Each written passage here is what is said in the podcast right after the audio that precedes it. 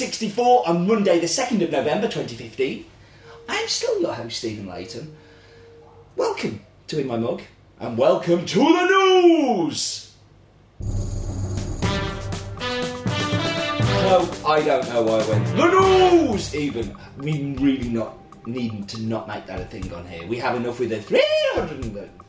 Anyway, uh, you're watching this, uh, or you may be watching it on the day while I'm doing it, even because we often release these on a Sunday when I'm doing the New York Marathon. Uh, I'm doing the New York Marathon without any training, so I probably either didn't finish or in a great deal of pain right now. Um, I haven't been able to run because I've been injured. I, bad hamstring, bad chest, all the rest of that. Um, but I will let you know in a couple of weeks how I got on.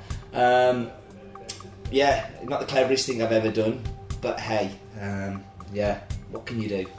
Um, thank you for the birthday wishes. I recorded this early in the week. I hope you gave me some birthday wishes. It was my birthday on Saturday.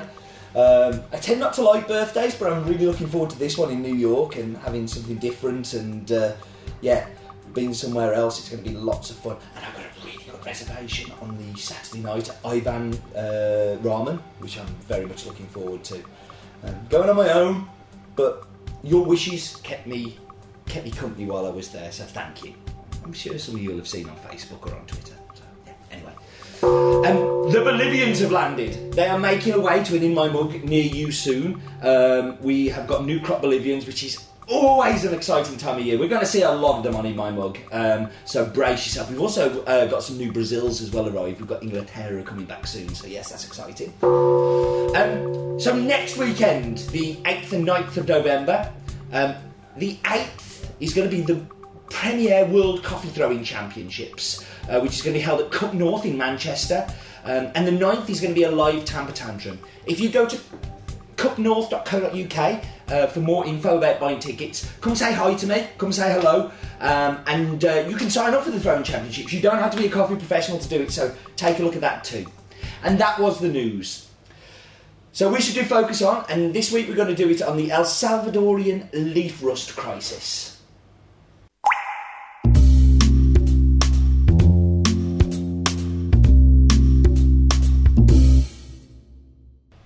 So I know we've touched on this before with uh, a focus on, but I think it's important to keep in our minds the problem that El Salvador has and how it really needs us. So the harvest in El Salvador um, cut its forecast by about a third um, back in last year because of leaf rust. So you know, you imagine if you were selling, you got your, your salary like a third of it taken away, um, and having to still do the same things, and also deal with the crisis. Um, a lot of the crisis revolves around having uh, bourbon. Uh, they're very heavily reliant on that as a varietal, and leaf particularly attacks bourbon. Um, so the lack of diversity um, that's helped El Salvador in the past because that's what they're famous for is having great bourbons has been a real negative side this time and, and has really impacted quite heavily on producers. Um, El Salvador has 21,000 coffee growers. Uh, most of them are very, very small producers, uh, and they lack the resources to fight this fungus. Um, the fungus attacks the leaves and makes the leaves fall off, and when there's no leaf, you can't have photosynthesis. Um, and between 65 and 70% of the country's coffee crop has been affected by this leaf rust. Um, El Salvador exported like 6,000 bags, I think it was, in the first two months of uh, uh, like the 14-15 season that we're, we're kind of in. Um, and like that's then 89% on the same period for that time. Um, and I think it's more important than ever that we support El Salvador, and we get behind El Salvador. Um, it is one of my favourite coffee growing countries. It's definitely right up there with, along with Bolivia. Um, El Salvador always comes a very close second to, to uh, and I love Bolivia, that's why. But El Salvador is really important, and I think we should definitely look after it. So that was Focus On.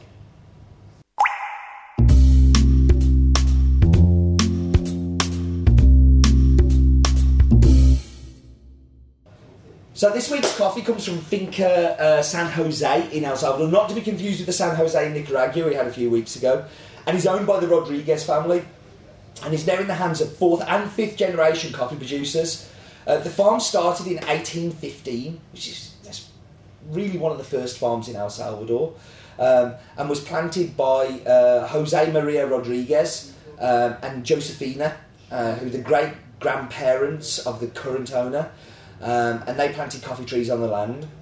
Throughout the years, it's passed uh, hands uh, to went to Jose's son, Israel, and then went to Jose Maria, um, who took care of the farm until Gloria, who is the current owner, uh, Gloria Mercedes Rodriguez, uh, took over. When you meet Gloria, you understand she's an incredibly powerful, strong woman.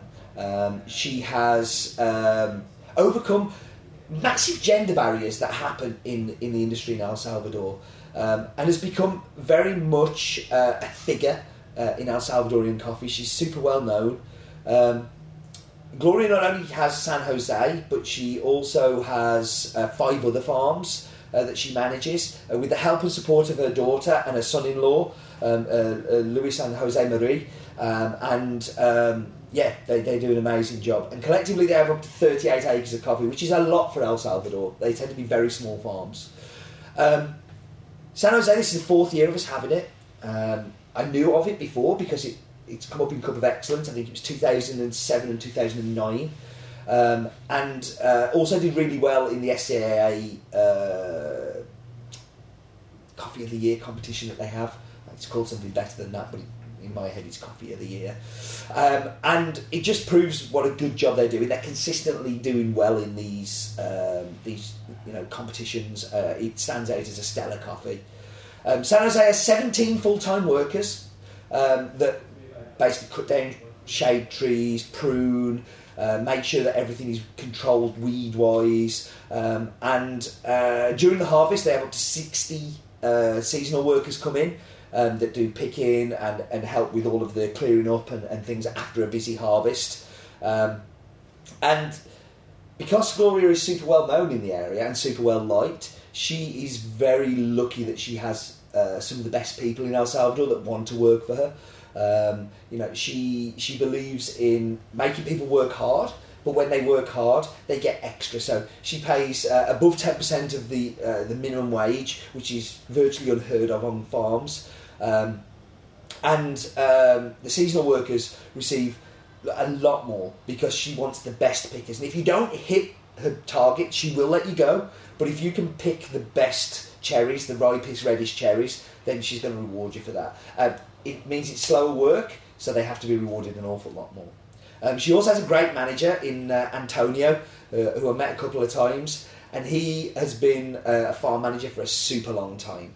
Um, he really has uh, lots of experience um, and lots of knowledge um, that he's able to share, not only with uh, the, the full time workers, but also with the seasonal workers. You know, he's really kind of quite hands on um, and uh, kind of gets his hands dirty as well, which again is quite unique for a farm manager. You tend to see them managing and not necessarily doing, but he's a bit of a doer as well.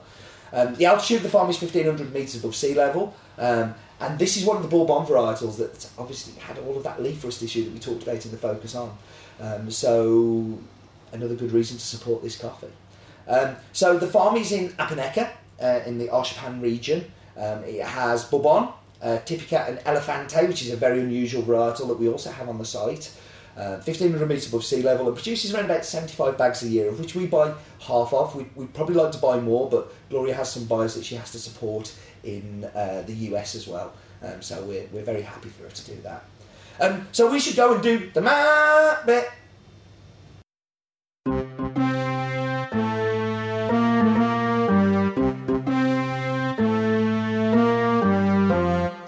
So here we go, the normal wave offers the, we zoom up into the skies. And uh, we're going up and we're going across the Atlantic Ocean. Um, and as like lots of times, we're going to Central America. So here we have the wonderful content, continent of Central America. Is it a continent? Is it just North and South America? I'm sure it is a continent. But anyway, we're going down to El Salvador, one of our favourite places to go. We love the El Salvador. Um, El Salvador is an amazing place to buy coffee from, and amazing people who we work with there. And amazing facts. So, El Salvador is probably the most popular and famous surfing destination on the Pacific coast. There's one part of surf there which is known as one of the, the second best surfing place uh, in the world, and next stop from there is Bali. Uh, it is the next island you hit from one of the beaches. But enough about surfing, we're talking about San Jose. So we can see here that you've got a beautiful view. Um, you can see really clearly lots of buildings around there, and th- this is the centre, the heart of the farm. And just to the right of that, you can actually see the house, uh, which is also uh, it's part of it's an old disused house. The roof's actually been taken off it now uh, because, um, well, just because they didn't want people moving in and living in it. So the lowest point is the Pacific Ocean, where that wonderful surf happens, and the highest point is Cerro El Pital, which is 2,730 metres uh, above sea level, which is proper high. Um, great topography there. You can see that spine of mountains that's running through. And looking at that, it's to the left, uh, the one of the, the mountain range to the left, which is the Ahuachapan and Apaneca mountain range. And you can see Ahuachapan uh, just in the background there. Uh, sorry, Apaneca uh, just in the background there, the town of. And it is clearly visible from the farm. And that was the map bit. Map bit done. Um, I guess all we've got left to do is Roland's daft fact of the week.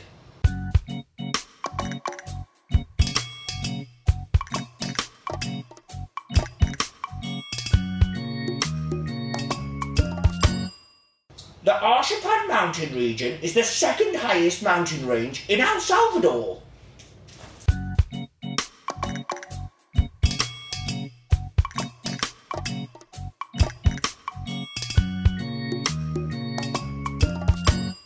Wow.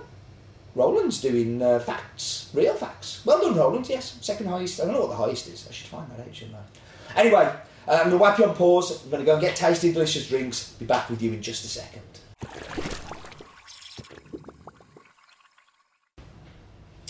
We're back. Straight to the espresso. Dale's done the espressos today, but unfortunately he didn't give me a spoon to stir my espresso with. There's no saucers. It's very, very lax. Very lax. But let's go dive into it. So the first thing you smell is, and this is a washed coffee, but it smells very cherry-like, which you normally find in a natural style of coffee. There's a real cherry smell coming off. And there it is. The most cherry cola espresso I've had for years. Year on year, it gives this very, really kind of similar cherry coke, effervescent. It's alive. It's beautiful. Mm. It is really, really good. Into the cappuccino.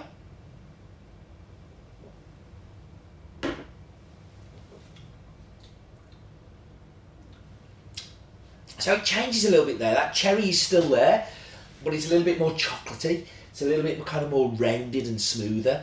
Um, beautiful body coming through. Absolutely beautiful body coming through. It is really, you taste the coffee. And that's what I love in a cappuccino. Like, I don't want a cup of milk that has got no coffee flavour to it. And there's a real strong coffee presence coming through that milk. Into the brewed.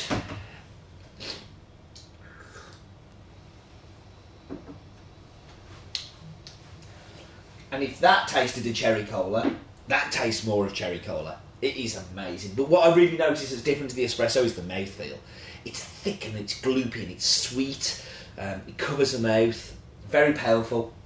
Very, very delicious coffee. I know you're going to love this one.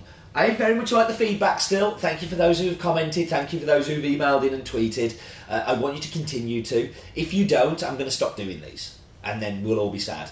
I've been doing this for six six years now.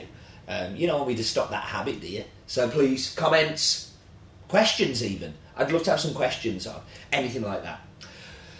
Again, thank you for the birthday wishes. I'm sure you sent them, and if you haven't, you can send one now. Um, and um, yeah, I hope I survive the marathon because life's too short for bad coffee and not finishing a marathon.